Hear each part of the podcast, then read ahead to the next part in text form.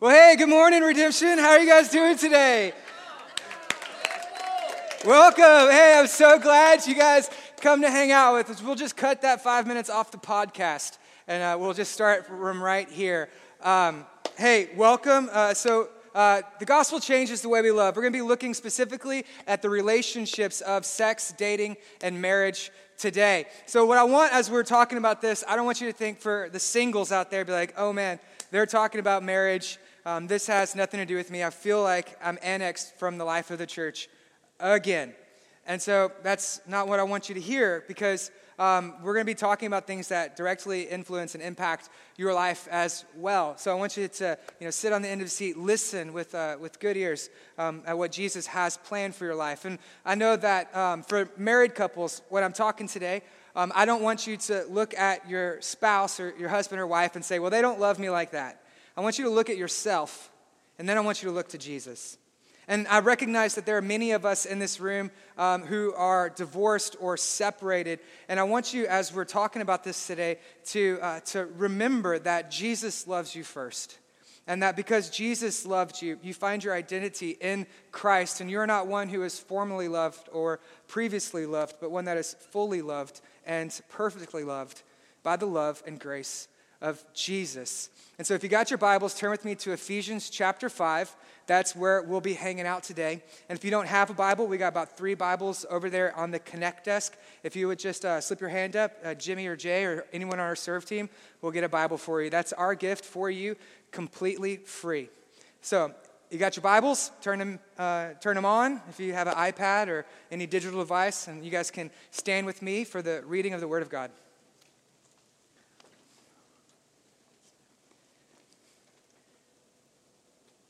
Wives, submit to your own husbands as to the Lord.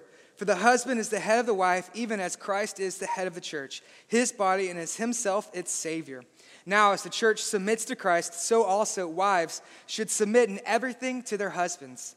Husbands, love your wives, as Christ has loved the church and gave himself up for her, that he might sanctify her, having cleansed her by the washing of the water with the word, so that he might present the church to himself in splendor, without any spot or wrinkle or any such thing, that she might be holy and without blemish.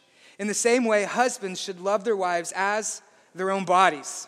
He who loves his wife loves his church, for no one ever hated his own flesh, but nourishes it and cherishes it, just as Christ does the church, because we are members of his body. Therefore, a man shall leave his father and mother and hold fast to his wife, and the two shall become one flesh. This mystery is profound, and I'm saying that it refers to Christ and the church. However, let each one of you love your wife as himself, and let the wife see that she respects her husband. This is the word of the Lord. You may be seated. Let's pray. Dear Heavenly Father, thank you for love, that you have generously and graciously given this amazing gift for us. Lord, that you exemplified love in Jesus, that you would give your son, that you would give your life. Lord, that you would give us this church, that we could walk together hand in hand as we follow you. God, we thank you for this gift of love that is all designed to stir our hearts for your glory. We pray today that people in this room, that they would recognize your amazing love, and that they would look to their partner, their spouse, or their boyfriend, girlfriend, and they would, in turn, love like Jesus does. That we would see relationships restored, that we would see marriages renewed, and we'd see identities found in the person and work of Jesus. Lord, as we preach Christ today, I pray that you would draw men unto you. And we thank you for all of this, and we say this in the name of the Father, the Son, and the Holy Spirit. Amen. So why do we love a good love story? You think about it, all of the iTunes charts, love songs. The major literary works are love stories. Blockbusters are love movies, love stories, romance, comedies, dramas. Why do we love a good love story? For me, one of the great privileges as a pastor is to be able to perform a marriage ceremony or wedding. And I love to see the bride walk in from the back. I love to look at her face and turn and look at the groom's face as he sees hers for the first time. It's beautiful. I love it. Why do we love love? Why do we love when people fall in love? Why do we love to see people get married? Why do our hearts break when relationships don't work? It's because there is an inner desire and longing inside of all of us to be known and to be loved. And that is God's great story of redemption, that God would place this desire inside of us to point us to a greater cause, to a greater reason, to a greater purpose, that we know that our life is not found within ourselves, and that there is something greater that our hearts are longing for. And this is God's story of redemption. And what marriage is, what love is, what sex is it's what's called a common grace. A common grace is a gift that God gives everyone, regardless of believers and non-believers. It's a grace that God gives so that way it would stir our hearts and point us to Him, that we are a part of a greater story, that we are a part of a larger narrative, and that our life is just a piece of that puzzle. And it's a common grace that God gives to everyone, regardless of beliefs. It doesn't matter what your ethnicity is, what your nation is, what tribe or what tongue or what time you were born in.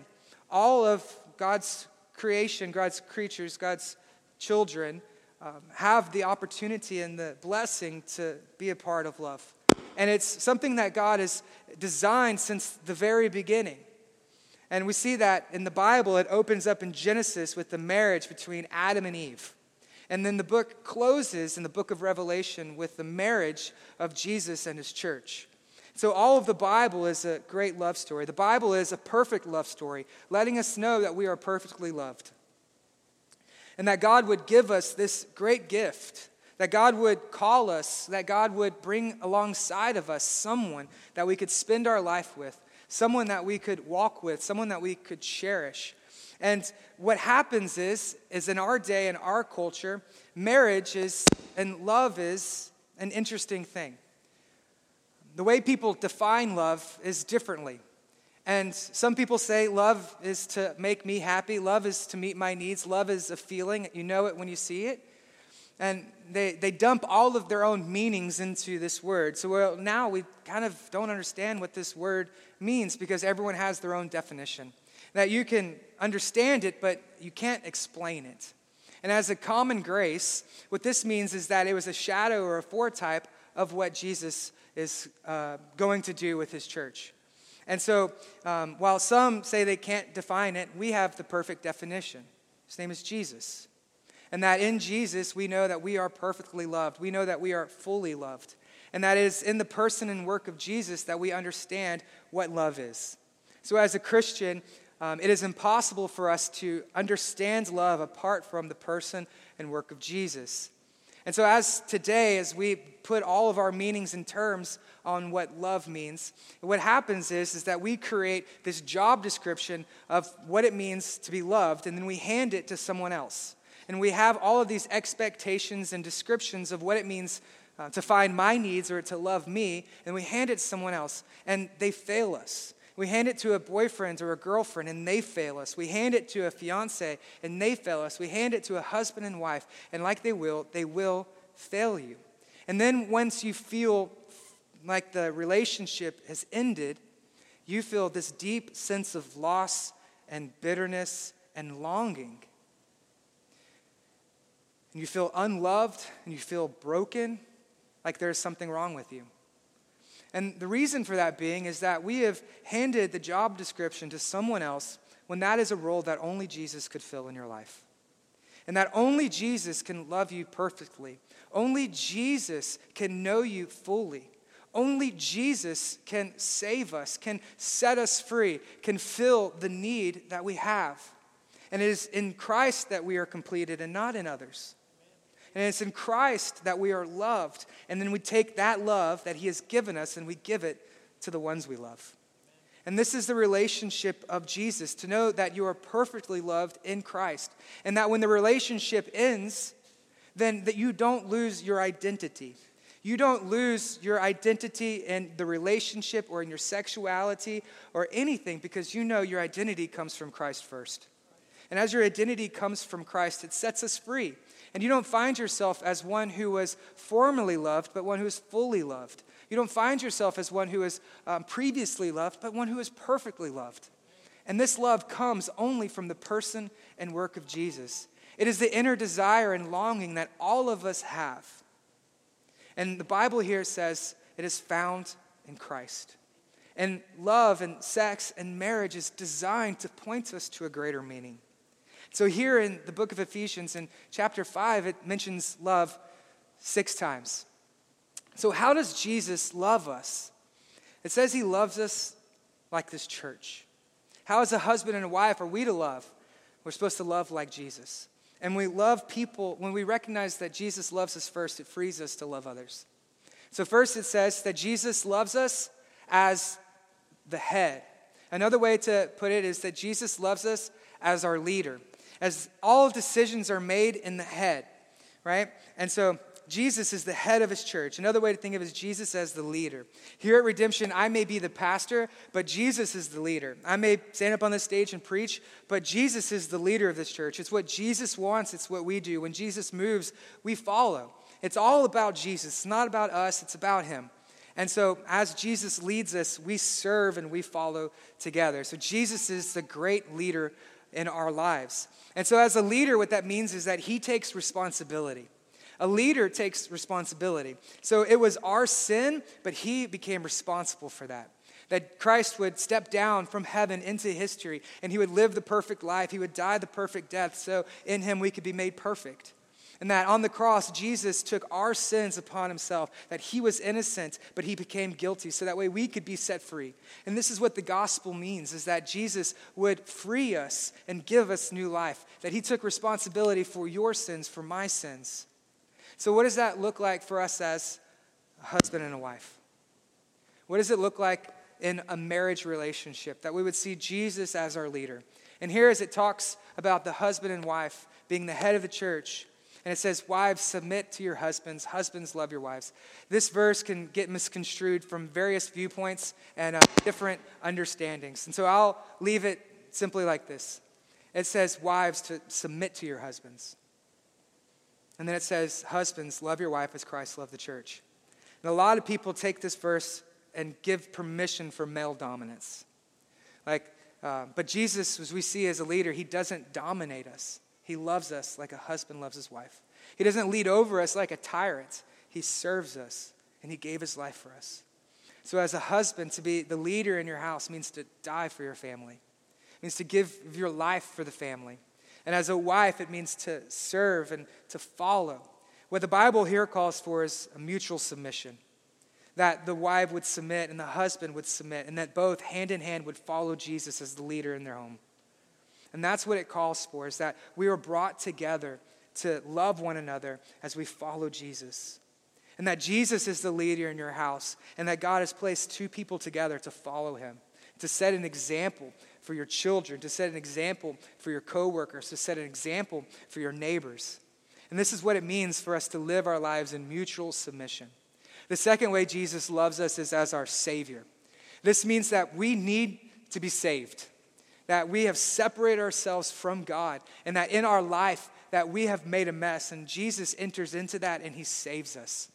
And so what this means is that we are saved by his grace, not by our works. We are not saved by our morality, our spirituality, our philanthropy. We are not saved by our philosophy. We are only saved by the person and work of Jesus. And when we recognize that it's not about what we do, but about what he has done, that frees us from the bondage, that frees us from the guilt, that frees us from the condemnation, and it allows us to love like Jesus.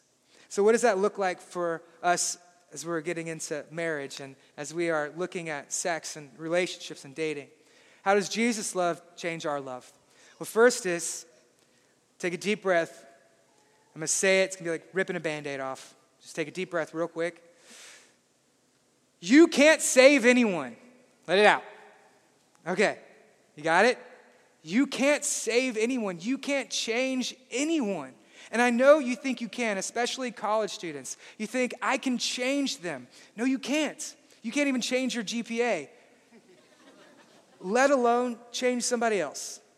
You think, well, they're cute, but they drink a little bit too much. You think, they're nice, but they don't follow Jesus. Don't worry about it. Look to Christ. and think, can they love me like Jesus loves me? And you can't change anyone. I meet people all the time who think that they can fix someone. They think that they can change someone. Well, Jesus is the only one who can save us. Jesus is the only one who can change us. And this sets us free because we don't enter into these codependent relationships where we're always looking for the other person to make us happy or to fulfill our needs. And when we step into someone's life and we try to change them, we rob them of God's salvation. And we step in and we try to change them. You are not God. And if you're looking to someone else to save you or change you, they are not God. And when we enter into that type of relationship, it crushes you. You can't carry the weight of someone else's soul. You can hold their hand, but you can't carry the weight of their salvation. Only Jesus can do this. So as we look to Christ, He frees us, and then we need to point others to Him. But be aware and be careful as we enter into these types of relationships. Because I'll tell you a story from me and Ashley's marriage. When we were dating, when we first got together, we've been dating for about a year and a half now at this time, and Ashley had entered into like a moment of depression, a serious moment of depression to where some days she didn't get out of bed, and turn the lights on. She'd just kind of sit there and watch TV. She didn't have a job. She didn't have her driver's license. She wasn't in college. And she was just in kind of this moment of this transition of life to where, adolescence is ending and adulthood is beginning. And you kind of have to make a choice and decision, like, where do I go from here?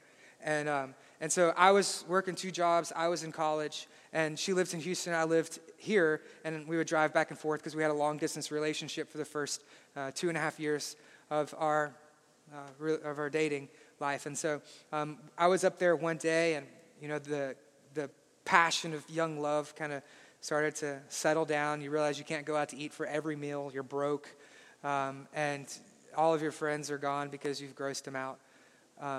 And so we started really thinking about the future.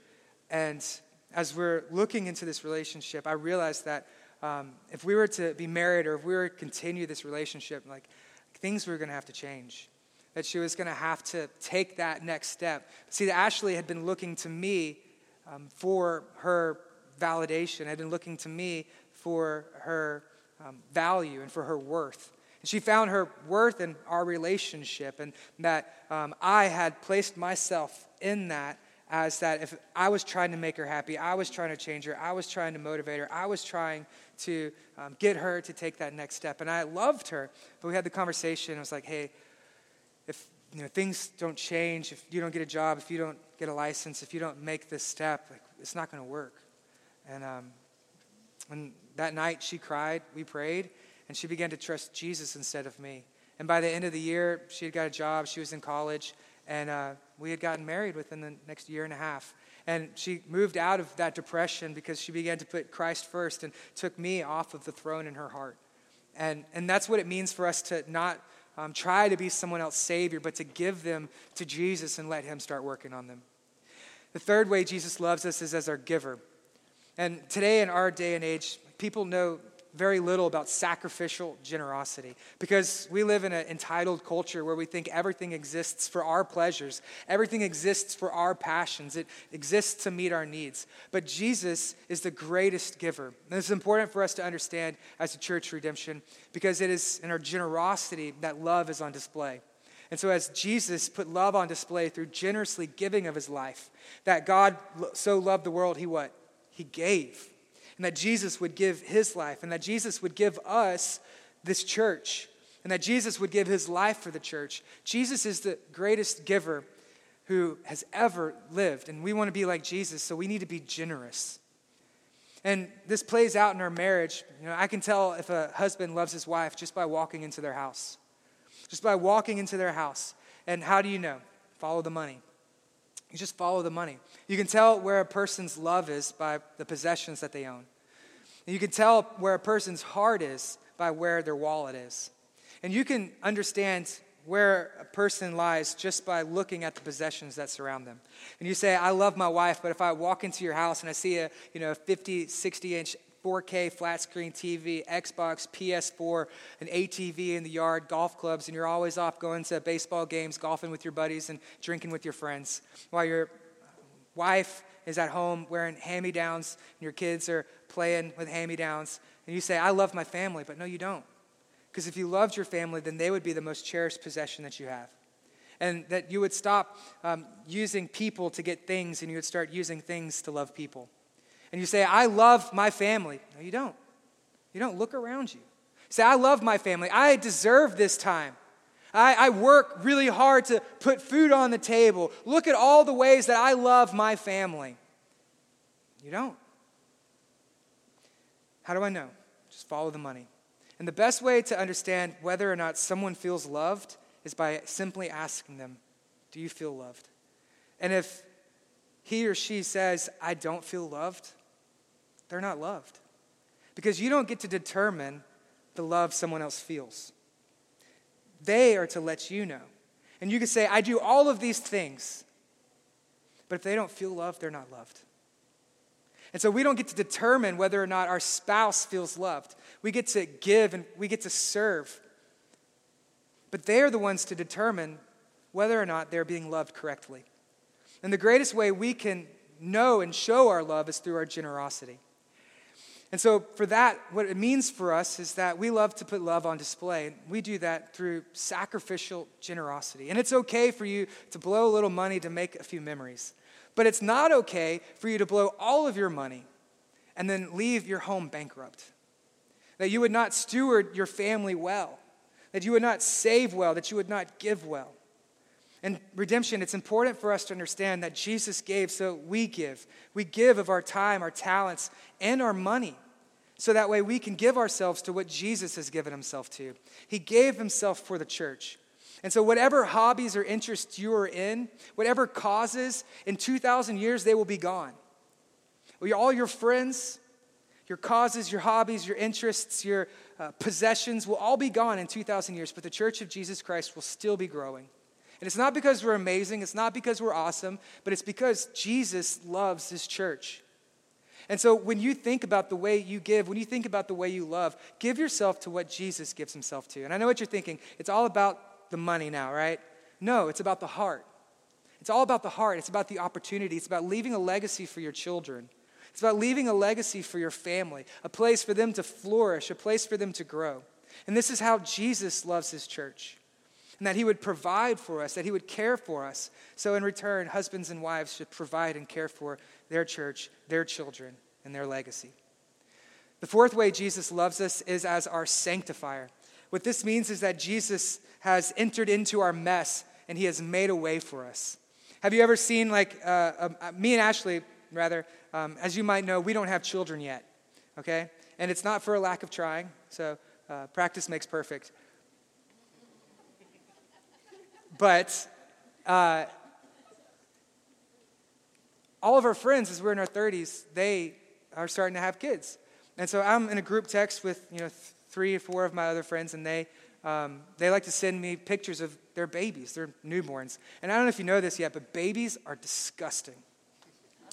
I send me these pictures, and I think, how did all of these bodily fluids come from such a tiny person?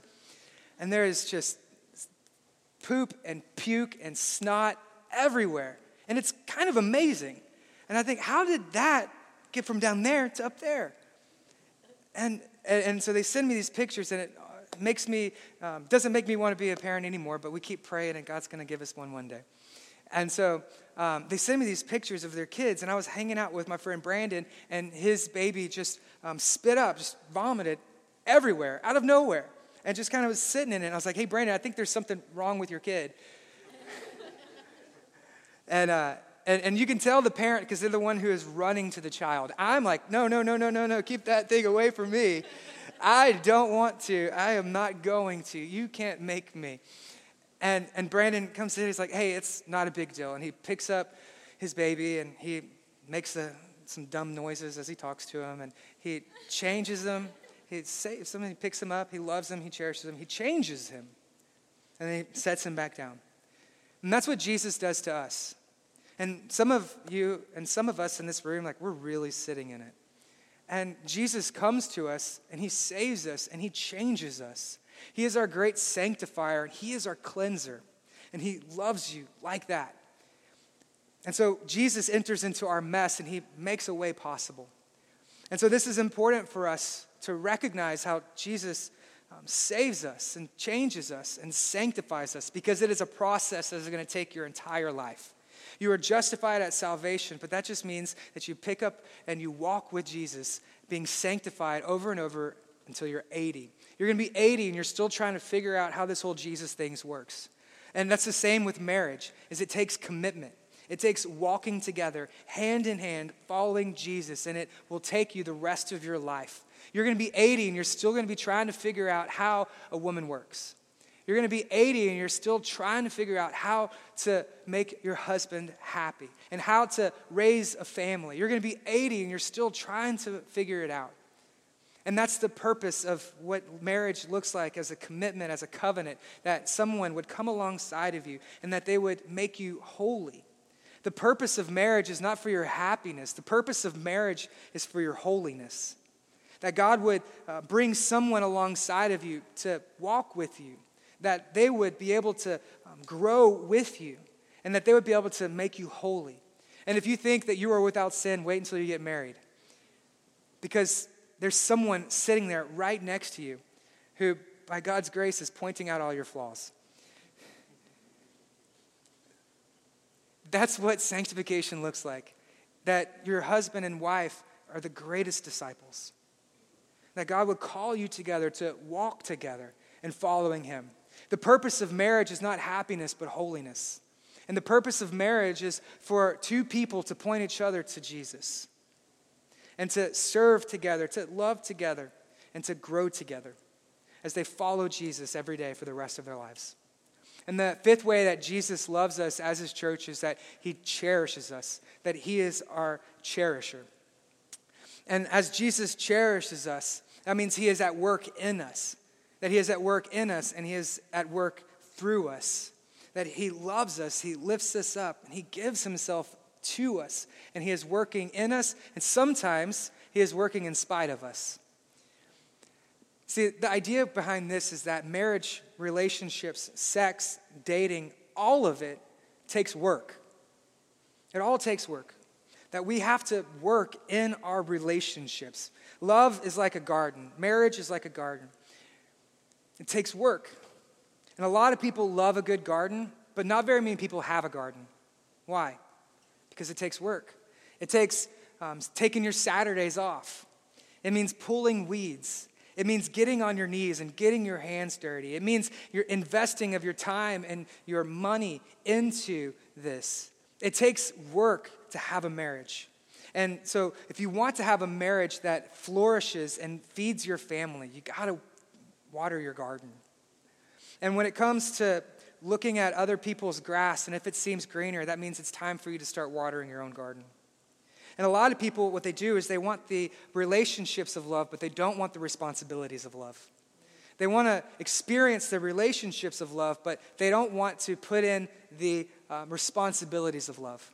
And so what that means for us is that we live in one of the most sexually charged and confused cultures probably in the last 100 years, if not in history. And so as we live in this culture, people are asking questions and they are confused and they are living it out in ways that betrays their identity. And so by the time a child is 11, they are exposed to hardcore pornography. And by the time a teenager is 17, half of all 17-year-olds by then have lost their virginity. And as people are waiting longer to get married, for women it's the age of 27, and for men it's the age of 30. Instead of websites like eHarmony and Match.com, now we have apps like Tinder, to where we have, hookups and sexual partners and dates in the palm of our hands and in our pockets. So this is the time and the culture that we live in. And when surveyed amongst boomers, those who were raised in the 1970s, 48% of them said sex outside of marriage was not okay. When surveyed amongst the millennials, 68% of us said it was fine.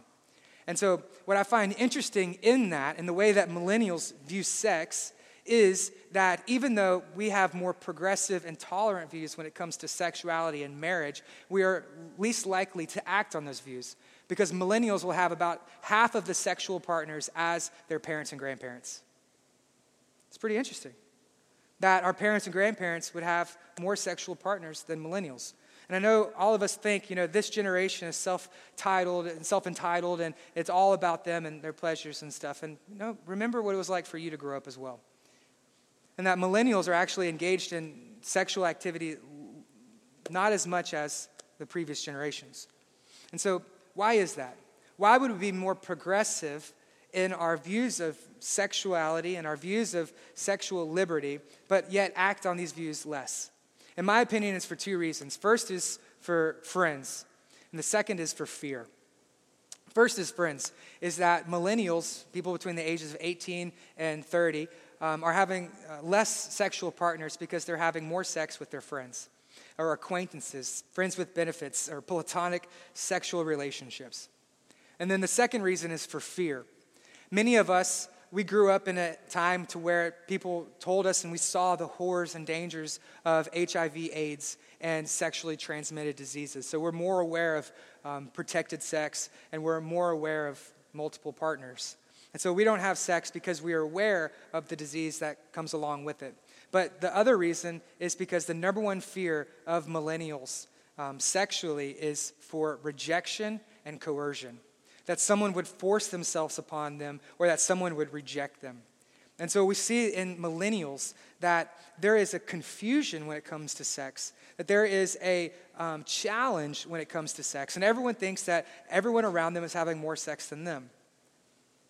And it's this culture of perception that we have lifted up, that we have created as an idol in our culture, but nobody's practicing. Very few. And so I began to look at some articles and kind of research into this, and I found it was very interesting. One lady in New York Magazine said this: "It's as if the sexual freedom has become a burden as well as a gift. It's almost as if we've followed the sexual revolution from the 60s all the way to the end of the cliff, and we've looked over and we've seen it for the abyss that it is. And there's nothing there. It's like we have followed to the end and we have looked down and there's nothing there. That we've become bored and confused and overstimulated, and we have become desensitized to sex." When asked about this with theologian Russell Moore, this is what he had to say: "They are searching desperately, not for mere sex, but for that to which sex points. Something they know exists that they can't identify. They are looking to be a part of an all-encompassing cosmic mystery. They are looking for a love that is stronger than death." It's Russell Moore. Does that sound familiar? And I know what you're thinking. You're probably saying, like, where are we going? He just took a huge left turn. We were talking about love and marriage and Jesus and the church and how he saves us and cherishes us and nurtures us and provides for us. You got me on that generosity thing, but I was tracking with you for a minute. Now you're over here talking about sex and millennials. Where are you going with this? Well, if you would read with me for verse 30, 32 and 33, this is what Paul is still alluding to. He writes about sex and he says this: "Therefore, a man shall leave his father and mother and hold fast to his wife, and the two shall become one flesh. This mystery is profound, and I am saying that it refers to Christ and the church. However, let each one of you love his wife as himself, and let the wife see that she respects her husband." And what Paul is writing here is he is writing to the church. He is calling for something that is completely radical in their culture, and I'll tell you why. What Paul is writing here is that he is not talking about, he is not quoting some civil rights leader or some poet. He is referring all the way back to the book of Genesis. As he says, a husband and wife will become one flesh. And many people think that Christians have a very sexually repressive views when it comes to relationships. But I want to present to you two ideas, just two, because I say that Christians have a very progressive and high view when it comes to sex. And I want to present just two parts of this. And it would take an entire sermon series for us to walk through the beauties and glory of sex. And the reason why I want to do this is because some of us were raised thinking that sex was taboo. In a church, you're not allowed to talk about sex. You're not supposed to talk about sex. So we went to culture and we learned about sex. We went and we learned about sex from our friends, and we didn't hear about it from the one who created it. Now, we didn't hear about sex talked about in the church. So welcome to Redemption. Let's talk about sex, baby.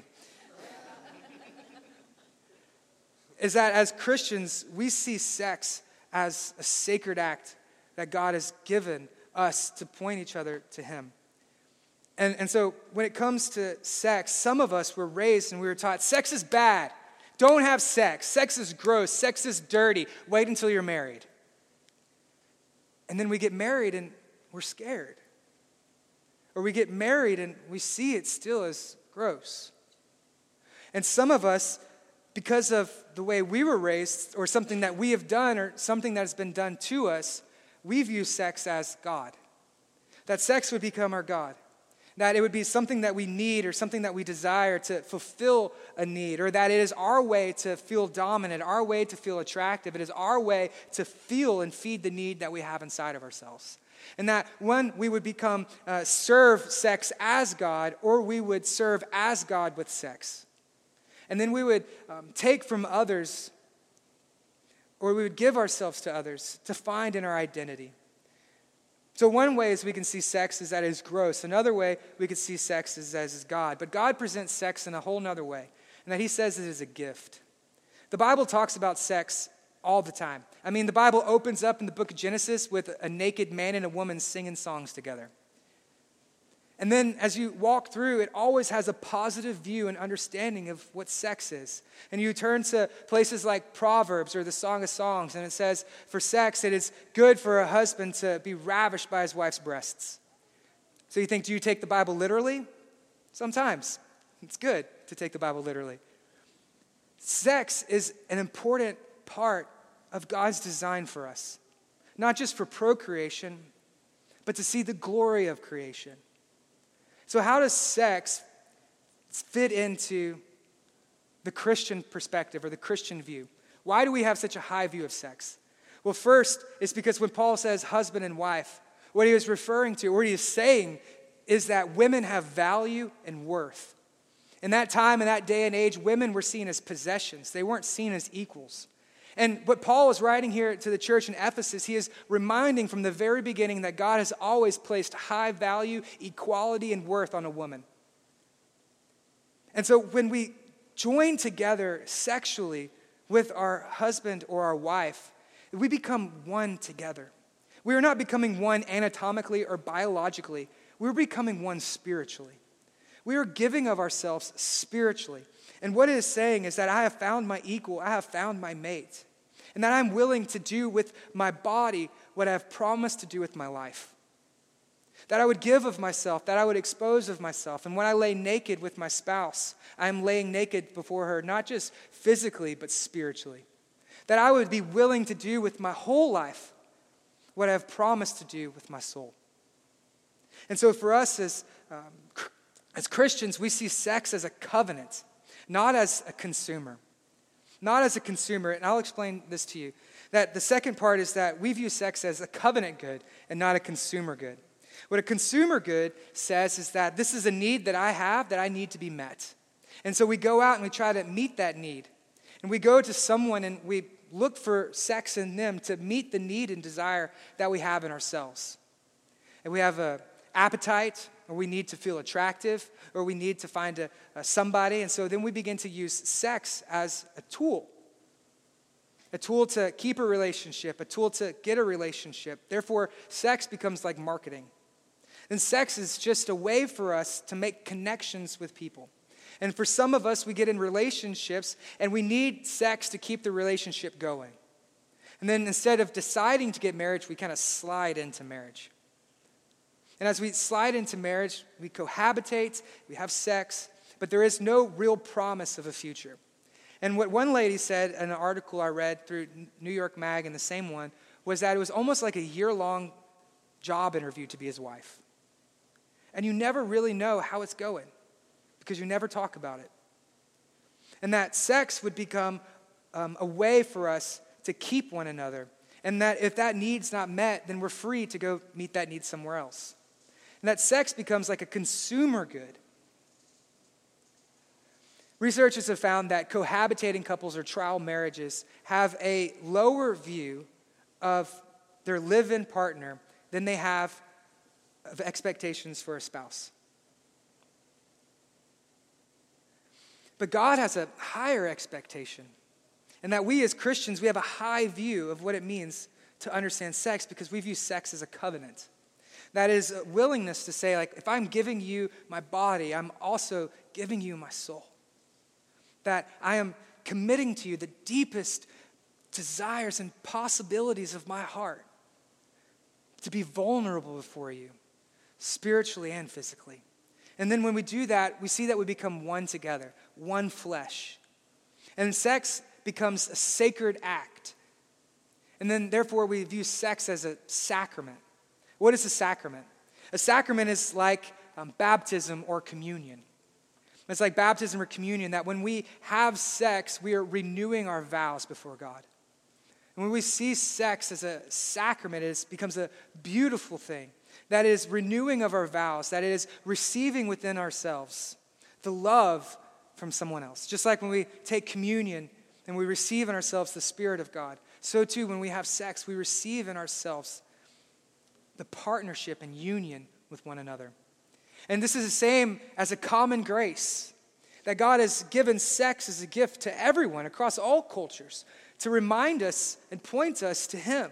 Just as God and the Trinity, Father, Son, and Spirit are one, just as Jesus and the church become one, just as you and Christ become one, so you and your spouse become one as well. And that you walk together in your lives, living that out.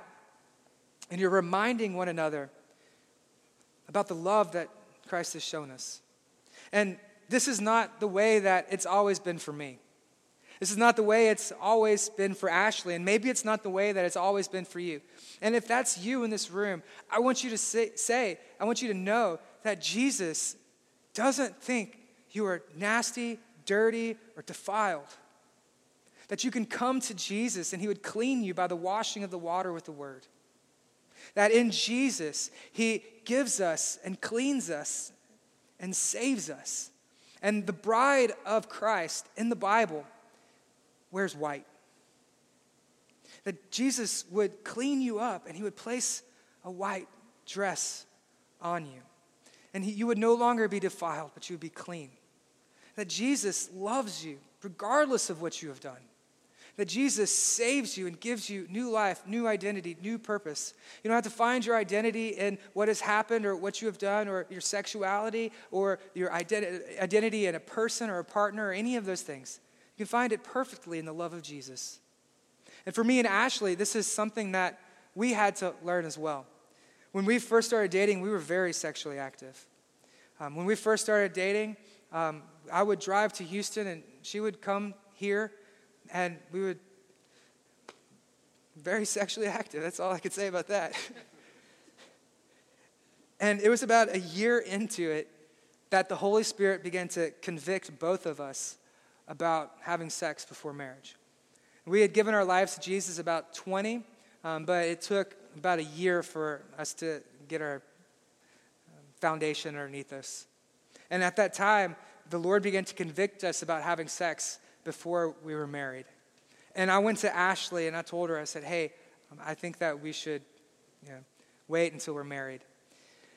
And what had happened is that I had placed Ashley, I had sinfully made Ashley feel as if the only way she could make me happy was to satisfy me sexually.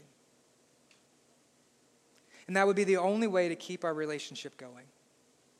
And sinfully, I believe the reason for her depression was because of me.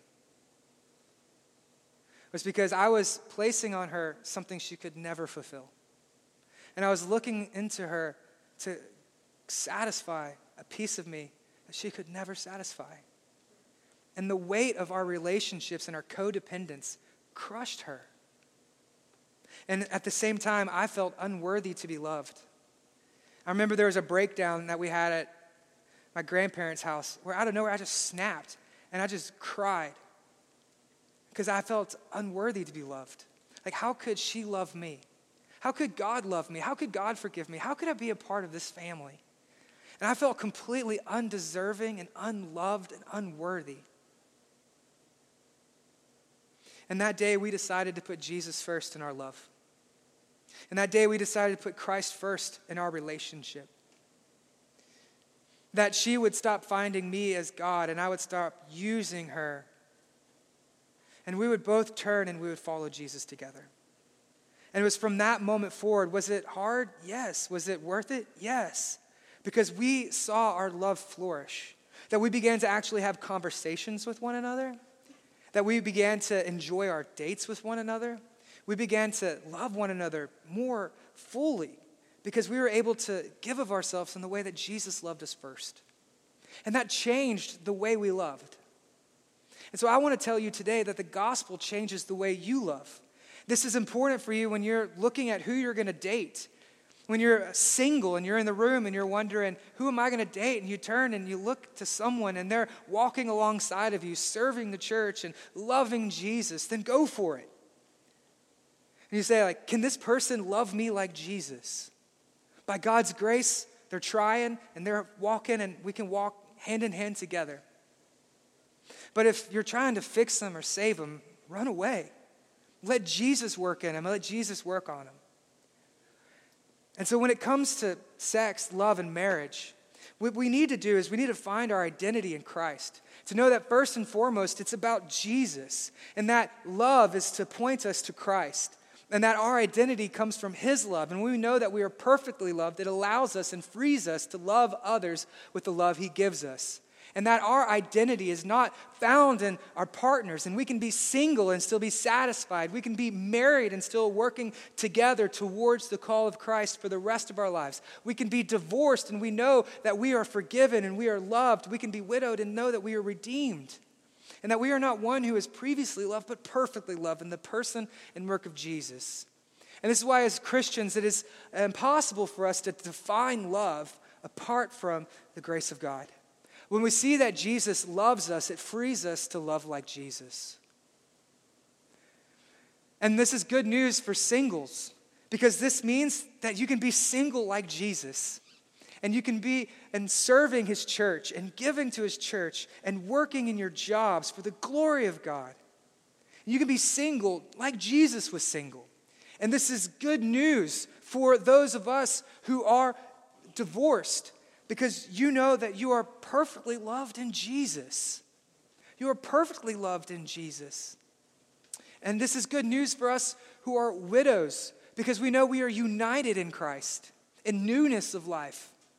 And this is good for us who are engaged. Because we can wait like Jesus with eager anticipation of what he's about to bring. And this is good news for those of us who are married. Because Jesus has given us someone to make us holy. And to walk alongside of us, and to love us in spite of us. And this is good news for those of us who are married, but their spouse is not following Jesus. Because that means that God has placed you together in a specific place today to where you can be the example of Christ in your marriage by loving, by serving, by leading those who are not yet on their faith journey. This is good news. Sex is good news. Marriage is good news. Dating, love, and relationships are good news. And it's good news designed to point us to Jesus. And all of this in the past was a mystery, but now it has been revealed through the person and work of Jesus. And when we see that Jesus loves us, it frees us up to love like Jesus. And the big idea is this, is that Jesus loves you perfectly. And when we receive the love we need, we are free to start loving others. That all of this is found in the person and work of Christ. So I know today, as we call the band forward, it's a big overview of what it means to be loved by Jesus and to love our partners in the way that he loves us. So I want to give you a challenge. So we come forward, I want to give you a challenge today. Something you could go home and you can work on. So here's my homework for you, Redemption. Me and Ashley, along with a couple that we started doing marriage counseling with, we came up with this on the other night. Me and Ashley have started doing devotions together. We've always done them, which is something I need to work on better as a husband. But we started doing devotions, and you can download the YouVersion Bible app on your iPhone or in your Android store, whatever Android people call that thing, I don't even know. But you can download the Bible app, and there you can sync them together, add friends, add your spouse as a friend, and there is a devotion in there, lots of devotions, reading plans. We're reading through This Day Forward by Groeschel, and so it's cool because when she's at work and I'm at work, we can kind of read them together and talk about it and pray together when we come home. And if you don't have a spouse, do it with your fiance, do it with your boyfriend, girlfriend, and if you're single, do it with somebody in your missional community or somebody who's a friend of yours. Pick a devotion and start walking through it. And the second thing that I would say for you is go spend a little money and make a few memories. Take each other out on a date this week. Do something nice. Be generous. So we're going to stand and we're going to sing, and I want you to remember it's about Jesus. That Jesus loves you, that Jesus saves you, that Jesus forgives you. So we're going to have communion today. It's on either side as we take communion every week. And so this is a sacrament. What is that? It's a visible sign of an invisible reality. We invite you forward to come and take communion. And maybe there are some of us in this room as we're going to open up the altars for prayer. We're opening the altars in prayer. Maybe today you feel like you need Jesus to save you, that you are sitting in it, and you need a sanctifier, someone to cleanse the mess of your life. We want to invite you to come and pray with our elders on either side. Maybe it's for your marriage. You need renewal in your marriage. You need hope in your marriage. You need grace in your marriage. Come forward. We want to pray for you.